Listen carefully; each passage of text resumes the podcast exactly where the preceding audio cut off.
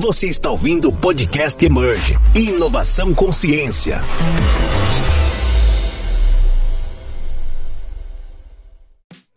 Sejam bem-vindos e bem-vindas a mais um Inovação Consciência, o podcast da Emerge. Meu nome é Daniel Pimentel. E eu sou Lucas Delgado. Nossa entrevistada de hoje é médica, psiquiatra e lidera a área de inovação há 20 anos em grandes indústrias na área de saúde.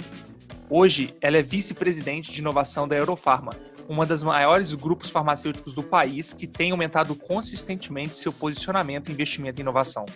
A empresa contabiliza mais de 200 projetos no seu pipeline e planos de expansão para importantes mercados globais. Constituiu um fundo de venture capital em health techs e é comum ver no noticiários mais uma parceria com a universidade ou aquisição de uma nova empresa inovadora. Marta, muito obrigado pela sua presença, pela parceria com a Emerge e gostaria que você nos apresentasse um pouco mais sobre sua estreita relação entre a ciência e a inovação. Eu que agradeço a oportunidade, é sempre um prazer conversar com vocês, com a Emerge, que faz esse trabalho lindíssimo de fazer esse link entre a universidade, a academia e as empresas. É, eu, eu sou médica, como, como você falou, sou psiquiatra, e entrei para a indústria farmacêutica há muitos anos, mais de 20, e fui trabalhando com várias empresas, é, até bastante tempo na área comercial também. E, e, e com o tempo, é, há uns oito anos, eu me juntei à Eurofarma num trabalho apaixonante, que era fazer a transformação de uma empresa é, maravilhosa, sólida, mas dedicada especialmente a fazer formulação de medicamentos de moléculas existentes, que é basicamente genérico similar, fazer a transformação dessa empresa numa empresa capaz de inovar é, e quando a gente fala de inovação na indústria farmacêutica, no core business, é inventar as suas próprias moléculas, né? A indústria farmacêutica já, já tem um braço ali na inovação como o próprio core business da empresa em alguma medida, né? E especialmente quando fala da, da Eurofarma, é, tem liderado muito a inovação aberta na área de saúde em suas mais diversas formas. Você fala muito é, de vários projetos que a Eurofarma tem liderado, tem mais de 200 projetos no pipeline, né? Vocês abriram recentemente um fundo de venture capital, vocês têm diversas parcerias, é comum você ver a Eurofarma como uma nova parceira, com um novo investimento, abrindo várias frentes essa visão muito ampla de inovar de forma aberta, né? Inclusive, é, a, primeira, a primeira patente de inovação radical da Eurofarma foi fruto de uma parceria com a universidade, né? A Universidade do, do Vale do Itajaí e, e vocês continuam em várias, em várias parcerias e tudo. Eu queria que você contasse para a gente, Marco, um pouco de como que, que a Eurofarma lida com esse processo de inovação aberta com centros de pesquisas e cientistas, e especialmente o que, que vocês procuram neles e as dificuldades desse relacionamento que vocês têm. A primeira grande questão é entender que essa transformação da empresa não é uma transformação só de um projeto, né? É, no core business da empresa, você está falando de uma mudança da empresa como um todo. E você tem que reaprender muitas coisas, você tem que, desde o seu processo de decisão, da governança, a formação de profissionais, os recursos que você usa, como você usa a loca, né?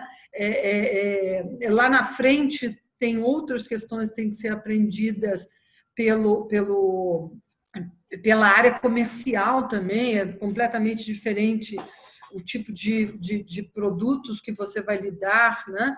Então, esse é um, o, o que nós nos propusemos a fazer da Neurofarma não foi é, é, é, lançar um projeto, ter um, projeto, mas sim transformar mesmo a empresa, né? Então, esse é um ponto fundamental. Na construção disso, é, quer dizer, dando um passinho para trás, eu sou responsável pela, pela, pela, por tudo que tem a ver com inovação dentro do core business, mas a, a empresa também está fazendo uma movimentação é, impressionante através de outras áreas na, na inovação de uma forma geral, inclusive em novos, novos modelos de fazer negócio, aproximação com empresas, startups é, em vários níveis, né? Nós temos um programa chamado Sinapses que é, busca parcerias com startups é, é, que possam melhorar os processos internos da empresa e temos, como você falou, um venture capital também, né? É, que tem buscado é, incentivar e investir, na verdade, investir em startups ligadas ao mundo health tech, que não sejam dentro do core business, embora, embora seja paralelo, porque tem conversa com o negócio da empresa por ser é, health tech. Né?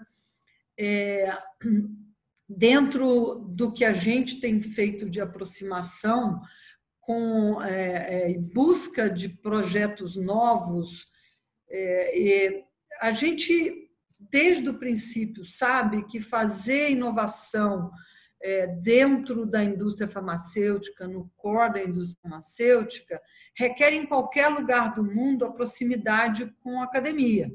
Né? Você tem um, um, uma, uma, um nascimento da ciência mais básica, muito interessante dentro da academia, e que, se não houver alguém que leve aquilo para uma visão de mercado, fica na prateleira da academia. Né? Então, é um dos movimentos que nós fizemos na sustentação do nosso projeto, estamos fazendo, na verdade, é esta aproximação.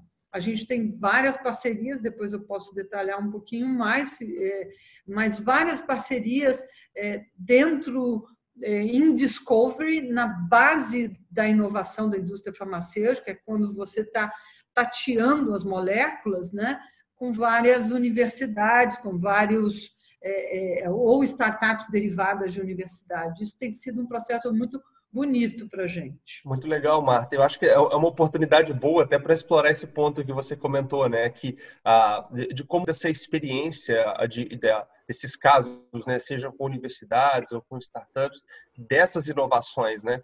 Ah, se você puder, como você comentou, até se for o caso, exemplificar alguma para contar um pouco de, e, e desmistificar, né? Como acontece esse relacionamento, né? É, é ele, ele não é simples, né?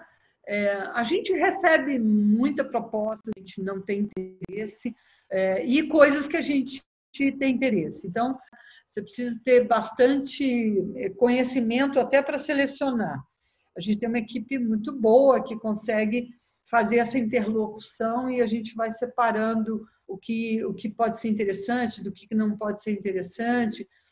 A ciência tem que ser sólida, né? E ela tem que ser é, é, é, não só sólida, mas é interessante do ponto de vista de ter potencial como algo futuro, né? que possa vir a mercado. Nós não somos uma universidade, nós somos uma empresa. Então, a gente precisa ter a, a, a vislumbre de um produto, obviamente, né? mesmo que a bastante longo prazo, que é o nosso mundo é um mundo de longo prazo, quando se trata de formula, de, de, de descobrir e depois desenvolver um produto novo. É, é um exemplo que eu posso te dar é, é, é foi o, a formação de uma parceria que já está começando a se transformar numa parceria de longo prazo com o consórcio liderado pela UFRJ. Né? Eles têm um INCT é, formado e liderado pela área de Química Medicinal da UFRJ, um laboratório de Química Medicinal da UFRJ, cuja liderança é do professor Eliezer Barreiro, é um cientista de primeiríssima categoria e que é, é, dirige esse laboratório de química medicinal. Ele tinha alguns projetos bem interessantes e ele congrega uma série de outros laboratórios de diferentes universidades de acordo com o projeto que ele está levando. Nós é, ficamos uns dois anos namorando, assim, tentando é, é, é entender como é que a gente construiria é, essa relação, né? É, que não é só uma relação é, é, de me dar aqui o projeto, eu te pago um royalty lá na frente e vou fazer o desenvolvimento. Não é isso. A gente tem uma relação que requer um trabalho conjunto permanente, há uma alimentação é, é, da universidade e da corporação o tempo inteiro, cientistas com visões, cada um do seu mundo, que se encontram. Se, nós temos reuniões mensais com eles, de comitês de desenvolvimento, afora as reuniões técnicas dos diversos times. Né? E hoje nós começamos com eles com um projeto, que foi esse namoro longo de dois anos, evoluiu. Hoje nós, esse projeto tem um potencial de termos um candidato para desenvolvimento é, clínico, é, é, eventualmente daqui a um, um ano. É, tudo em nosso mundo a gente tem que ter muito cuidado quando fala de prazo, né? mas estamos bastante felizes com o desenvolvimento desse projeto e temos pelo menos mais dois projetos com eles que a gente já é, é, articulou para continuar a, a, a, evoluir. Tem sido uma experiência, acho que muito interessante para os dois, né? Eles estão aprendendo o pragmatismo da, da, do mundo corporativo e a gente tem se beneficiado com um grupo de cientistas de primeiríssima categoria, aprendendo muitíssimo com eles também. Este é um exemplo. É, acho que é muito interessante e você trouxe um ponto uh, agora, Marta, também que é, a gente queria entender um pouco mais, que você comentou que tem que ter muito cuidado quando fala de prazo, né? E dentro da, desse, desse contexto. E a dúvida fica exatamente nisso, assim, uh, como que uh, vocês na Eurofarma fazem exatamente para balancear isso que a, gente de como mensurar essa inovação de longo prazo, né? Como medir dentro dessa estratégia os resultados em torno dessa inovação mais radical, como uma defesa dessa inovação para dar continuidade dentro de como você falou, não é uma universidade, é uma empresa, né? Então a pergunta é como vocês mensuram esses resultados para dar continuidade a esse plano de mais longo prazo? É, eu, eu acho assim, a primeira questão que eu acho que tem que é, ficar muito clara é que e ficou clara assim o, o, o, acionista, os acionistas da Eurofarma, eles entendem é, esta questão temporal, né? Eles entendem que e, e, e querem investir nisso, né? Então esse é o primeiro ponto. O segundo ponto é, você tem que balancear muito bem dentro da empresa o, o espaço que você tem para isso, né? Senão você vai investir um volume é, financeiro e de recursos que talvez não seja compatível com o momento da empresa. Tem que ser muito bem balanceado dentro da estratégia da empresa. Uma terceira questão, eu acho que você tem que medir, e eu acho que isso é feito em qualquer é, empresa do mundo, é medir por etapas, né? o que a gente chama de milestones. Né? Você, você vai avançando é, pedacinho por pedacinho e comemora cada pedacinho que você avança. Né?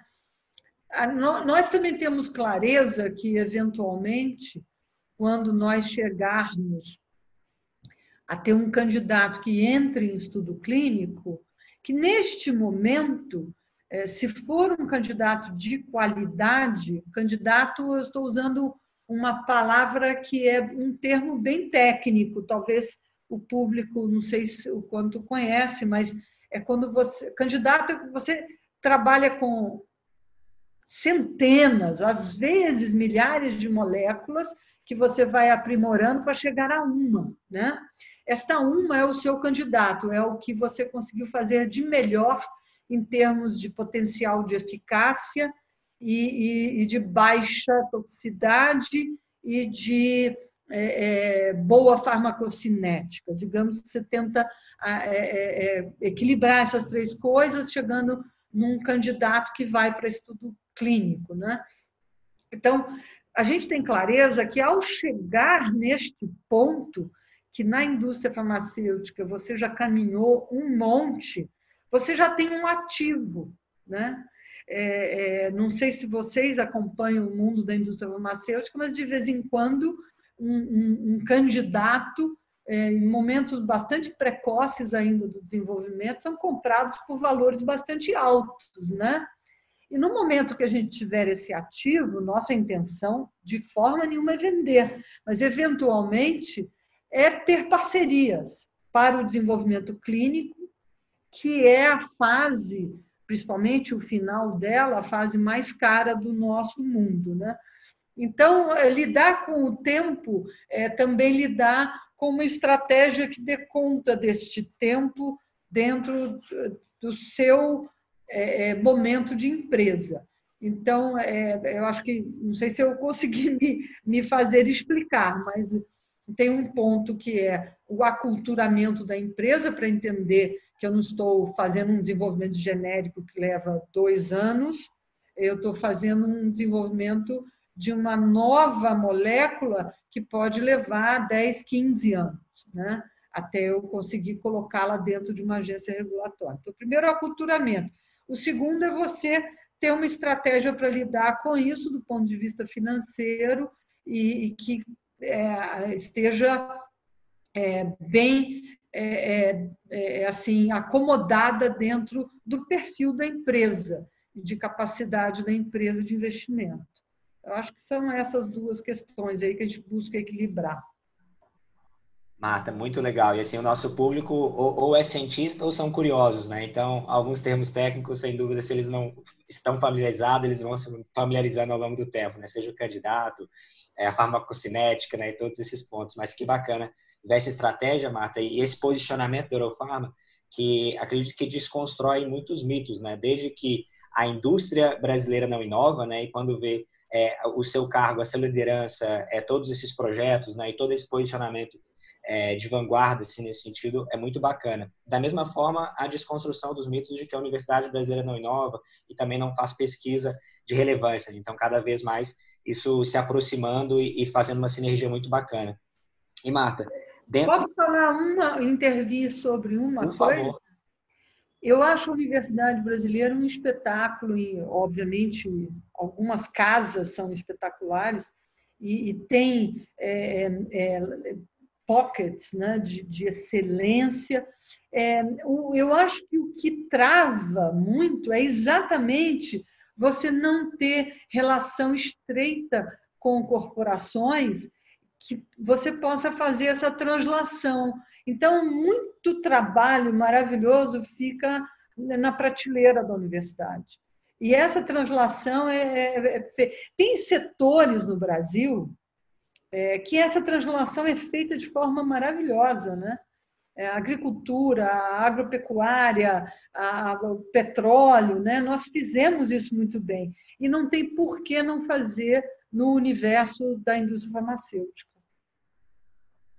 Exatamente, pensando no, no, caso nosso brasileiro, né, Marta, que tem maior biodiversidade do planeta Terra, né, como que a gente pode aproveitar desses ativos, né, e transformar em produto e desenvolvimento, e sem dúvida alguma a indústria farmacêutica entra de uma forma é, muito estratégica aqui, ainda mais a de capital nacional, que tem essa visão vanguardista, né. E, e, e Marta, assim, até, até aprofundando nesse ponto de relacionamento com a universidade, desses contratos de transferência de tecnologia, dessas parcerias de investimento, é, como que vocês até abordam a, a questão de propriedade intelectual nessas parcerias, seja com a universidade, seja com as startups, já que esse é um ativo muito relevante quando se trata de conhecimento, quando inovação com base em ciência? Ah, é feito da forma mais profissional, transparente possível, né? Você tem é, é, é depende obviamente de qual é a invenção de cada lado, né? mas é, a gente tem contratos de pagamentos de royalty, né, é, é, que são compatíveis com o que se faz no mundo inteiro. Né? A gente não está inventando a roda, né? É, é, o, o, mundo inteiro, as grandes farmacêuticas têm relação com as grandes universidades, seja nos Estados Unidos, na Coreia do Sul, na Inglaterra, você pode listar aí todos os países que têm indústria farmacêutica forte, e essas indústrias têm relação com a universidade. E no mundo inteiro a relação é feita é, de uma forma muito clara, né? Você tem é, é, as coisas estabelecidas dentro de contratos, você faz pagamentos de royalty para a universidade. Nós também, além do pagamento de royalty, temos eventualmente tido é, relação com os laboratórios em que a gente também faz investimentos é, em pessoal, em pagamento de bolsa de pós-doutorandos, né? Tem vários formatos. O principal, evidentemente, é o pagamento de royalties, mas temos também essa, essa relação é, é, que é, reflete aí no dia a dia em que a gente é, trabalha junto e a gente remunera pelo trabalho que está sendo feito também, sabe? É, sim, sim, mas cada relação é um pouquinho de acordo com o projeto daquele momento, né? O até é o mais completo, mas com outras universidades é um pouquinho diferente. Aqui, aqui eu exploro essa temática porque, apesar do nosso público ser cientistas e entender dos termos técnicos, quando a gente fala de propriedade intelectual, sempre é um outro universo, né? E, é. e muito legal ter esse posicionamento de seguir padrões de mercado é, e ao mesmo tempo ser negociado, né? Cada caso é um caso e como consegue sistematizá-lo e fazer um acordo é, ganha-ganha, seja com as startups, seja com as universidades, centros de pesquisas, isso é muito positivo. Nem sempre o, o, o, o produto nasceu de dentro da universidade, né? Eventualmente, a gente está construindo algo juntos, ou, é, como aconteceu com um laboratório, por exemplo, recentemente, de uma grande universidade brasileira, eles têm uma tecnologia, uma plataforma interessante para um projeto que eu tenho. Então a gente, eles entram parcialmente. Por isso que eu estou dizendo assim, existem inúmeros modelos possíveis é, para você trabalhar, não necessariamente só através. Eu vou pagar ROT quando a propriedade intelectual nasceu lá, né? mas não necessariamente sempre é este o modelo. Excelente, Marta. É muito bacana aqui. E ainda e, e, construindo arranjos que podem ser positivos, né? Acho que isso, isso é muito interessante. E, Marta, tem um outro, um outro desafio natural, seja dessa inovação que tem base em ciência, da indústria farmacêutica, da indústria de saúde, é, é o no que tange regulatório, né? Então, é sempre um desafio como fazer um bom desenho clínico, como, como conseguir captar esses parceiros, esses investimentos, é, sempre compartilhando risco, né? Já que é tão alto para os próximos passos é, é como que como que a Eurofarma, né, nesse processo de inovação radical, é, trabalham esse ponto que é super estratégico para os próximos passos? É, do ponto de vista regulatório, marcos que delimitam o desenvolvimento é, de um novo fármaco na indústria farmacêutica, né, é, eles são mais ou menos universais ditados por agências regulatórias do mundo inteiro. Um ponto crítico para a gente, quando a gente vai para este mundo de inovação radical, é que a gente não, não vai fazer desenvolvimento para Brasil, a gente vai fazer desenvolvimento para mundo, senão você não consegue nem pagar esses projetos. Né? Ou o, o, o desenvolvimento clínico é de tal ordem caro que você tem que estar com ele, você não pode errar. Né? É, é, erros. Você pode é, ter um projeto que no final não dá certo, e isso ocorre nas melhores famílias, nas melhores indústrias farmacêuticas. Mas é imperdoável um erro que é, é por negligência ou não seguir a regrinha é, colocada. Então, e a gente faz para o mundo. Então, quando a gente faz o desenvolvimento, eu estou olhando a regulação mundial. Né? É, é, é, o que é exigido mundialmente. Isso, o projeto já nasce assim. Então, normalmente, quando você vai, tem um ponto do projeto que você já começa a levá-lo para laboratórios de boas práticas, para ele poder ser aceito lá na frente num dossiê que seja aplicável, seja no FDA, seja na Anvisa, seja no EMEA, seja em qualquer lugar. E dali para frente ele é todinho regulado, né? É, é, você tem que saber exatamente o que você está fazendo. Aliás, a formação que a gente está colocando agora dentro dos profissionais da, da Eurofarma é entender e, e, e, como construir essa passo a passo esse desenvolvimento da droga e estamos mandando pessoas para fora para entender. Fizemos seminários, inclusive, fora do Brasil, com profissionais é, lá de fora, traz para cá e vai instruindo as pessoas a como trabalhar com isso. Do ponto de vista de financiamento, isso é um outro mundo, né? E aí a gente trata de novo é, é de acordo com a circunstância, com o que é o projeto. É, a Eurofarma, parte dos projetos, não todos, tem sido em alguns espaços é, que estão meio vagos, é, no sentido de que a indústria, a, a grande indústria farmacêutica, a Big Pharma, como a gente chama, não tem muito interesse.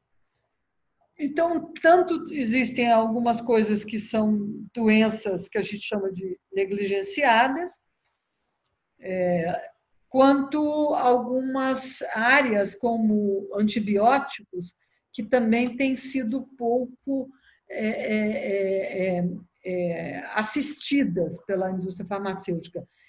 Nesse sentido, a gente consegue ter acesso, eventualmente, a algumas formas de financiamento, seja direta com dinheiro ou seja através de parcerias. Então, a gente tem, por exemplo, parceria com o DNDi, que é uma instituição mundial dedicada a, a, a doenças negligenciadas, em que eh, eu tenho acesso a cientistas, a discussões, etc. e tal, que isso também significa valor e custo, né? Que, que indú eu estou provendo algumas coisas, o DNDi está provendo todo o seu conhecimento, eventualmente até laboratório, né? eventualmente um projeto que iniciado, né? E isso também, financiamento é, é, não é só dinheiro, né? Às vezes você consegue reduzir custo de um projeto através desse tipo de parceria, né? Mesma coisa a gente tem feito com o, o SGC, que chama-se Structured Genomics Consortium, que é uma, uma, uma rede mundial é, é, é que no Brasil tem um braço dentro da Unicamp e a gente tem projetos com eles também. Né? É, ali a gente financia o laboratório deles, que é um espetáculo, e, e para alguns projetos, e tem ali acesso ao laboratório, à formação intelectual das pessoas, à discussão, né? É, é, quer dizer, e ao mesmo tempo para eles é muito interessante estar trabalhando conosco porque a gente consegue dar sustentabilidade lá ao trabalho deles. Quanto propriedade intelectual, a temática de regulatório ainda é um bicho de sete cabeças para muitos dos cientistas que a gente tem trabalhado, né? Então você e quebrou a pergunta, né? Desde alianças, finanças, os desenhos, a, a, a, não possibilidade de errar, né? É os custos que estão atrelados a isso, as certificações, os bons experimentos. Então, assim, perfeito, perfeito e muito claro. Aliás, não se entra nesse mundo sem ter certeza é, de que vai dar errado, entendeu? Nesse mundo sempre vai dar errado alguma coisa. Um dos meus papéis dentro é, da Eurofarma é sempre lembrar que, olha, gente, isso aqui tem uma chance boa de dar errado. O projeto, né? Por isso tem que ter vários, né? Você tem vários projetos para um dar certo, né?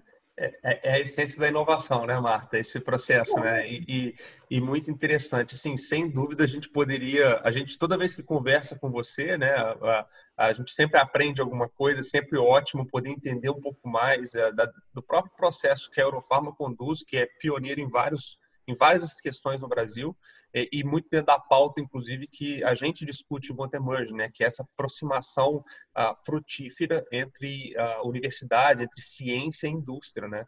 Mas, é, infelizmente, também o nosso tempo vai caminhando para o fim, e, mas antes da gente encerrar até, a gente queria deixar uma pergunta uh, final para você, é que, que seria, assim, na sua visão, como que a ciência e a indústria brasileira podem ser mais inovadoras?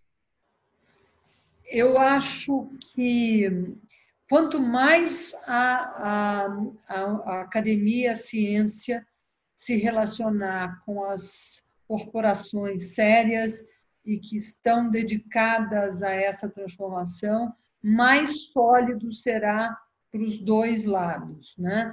É, não existe inovação radical é, na indústria farmacêutica, estou falando aqui da indústria farmacêutica, mas é aplicável a outras, é, sem relação com a academia, é, não existe inovação radical na corporação indústria farmacêutica, sem relação com a academia, e eu acho que a academia não consegue seguir, é, evidentemente que ela pode fazer é, é, ali dentro do seu mundo, os papers, etc., e ficar publicando, mas é, ela ganha é, estupidamente na relação com a corporação, podendo é, é, alimentar né, essa, essa inovação, alimentar os seus laboratórios, alimentar os seus cientistas, na medida em que se relacionar com a corporação. A gente tem condição de fazer isso é, é, é, uma relação de sucesso, um ganho fenomenal para o país, inclusive. Eu acho que a gente está começando a engatinhar, né? mas se algumas parcerias se solidificarem e isso se espalhar pelo, pelo setor brasileiro, o meu sonho é que a indústria farmacêutica brasileira tenha condição de fazer o que fez a agropecuária, o que fez a, a aviação, o que fez a indústria de petróleo. A gente tem um, um novo setor de inovação é, é, é, é, é imensa no país, é, forte, né? fruto dessa relação de corporações com capacidade de investimento, com vontade de investimento e cientistas, universidades com capacidade de é, é, inovar e de criar. né? Eu acho que é por aí que a gente tem que andar. E tenho confiança de que a gente está num bom caminho. Marta, sem dúvida alguma, é, esse seu sonho é compartilhado, né? E, e, vendo uma liderança executiva industrial como você, assim, inspira ainda mais, trazer mais lideranças acadêmicas, mais lideranças governamentais, e a gente fica muito feliz é, de ter mais essa conversa com você, mais esse aprendizado e agradecer nós, também nossos ouvintes e lembrar que a gente tem, inclusive, uma pesquisa com a parceria, inclusive, com a Orofarma e com outros parceiros, como a Protec, Portec, é, Embrapi, para entender essa perspectiva dos cientistas para com a inovação, né? E como que a gente pode trabalhar juntos ainda mais. Então, agradecer mais uma vez, é, um abraço e até os próximos episódios. Querido, super obrigada para vocês, foi um prazer. Estamos aqui sempre. Emerge é um, um parceiro espetacular. O trabalho que vocês fazem é, é lindíssimo. Muito obrigada.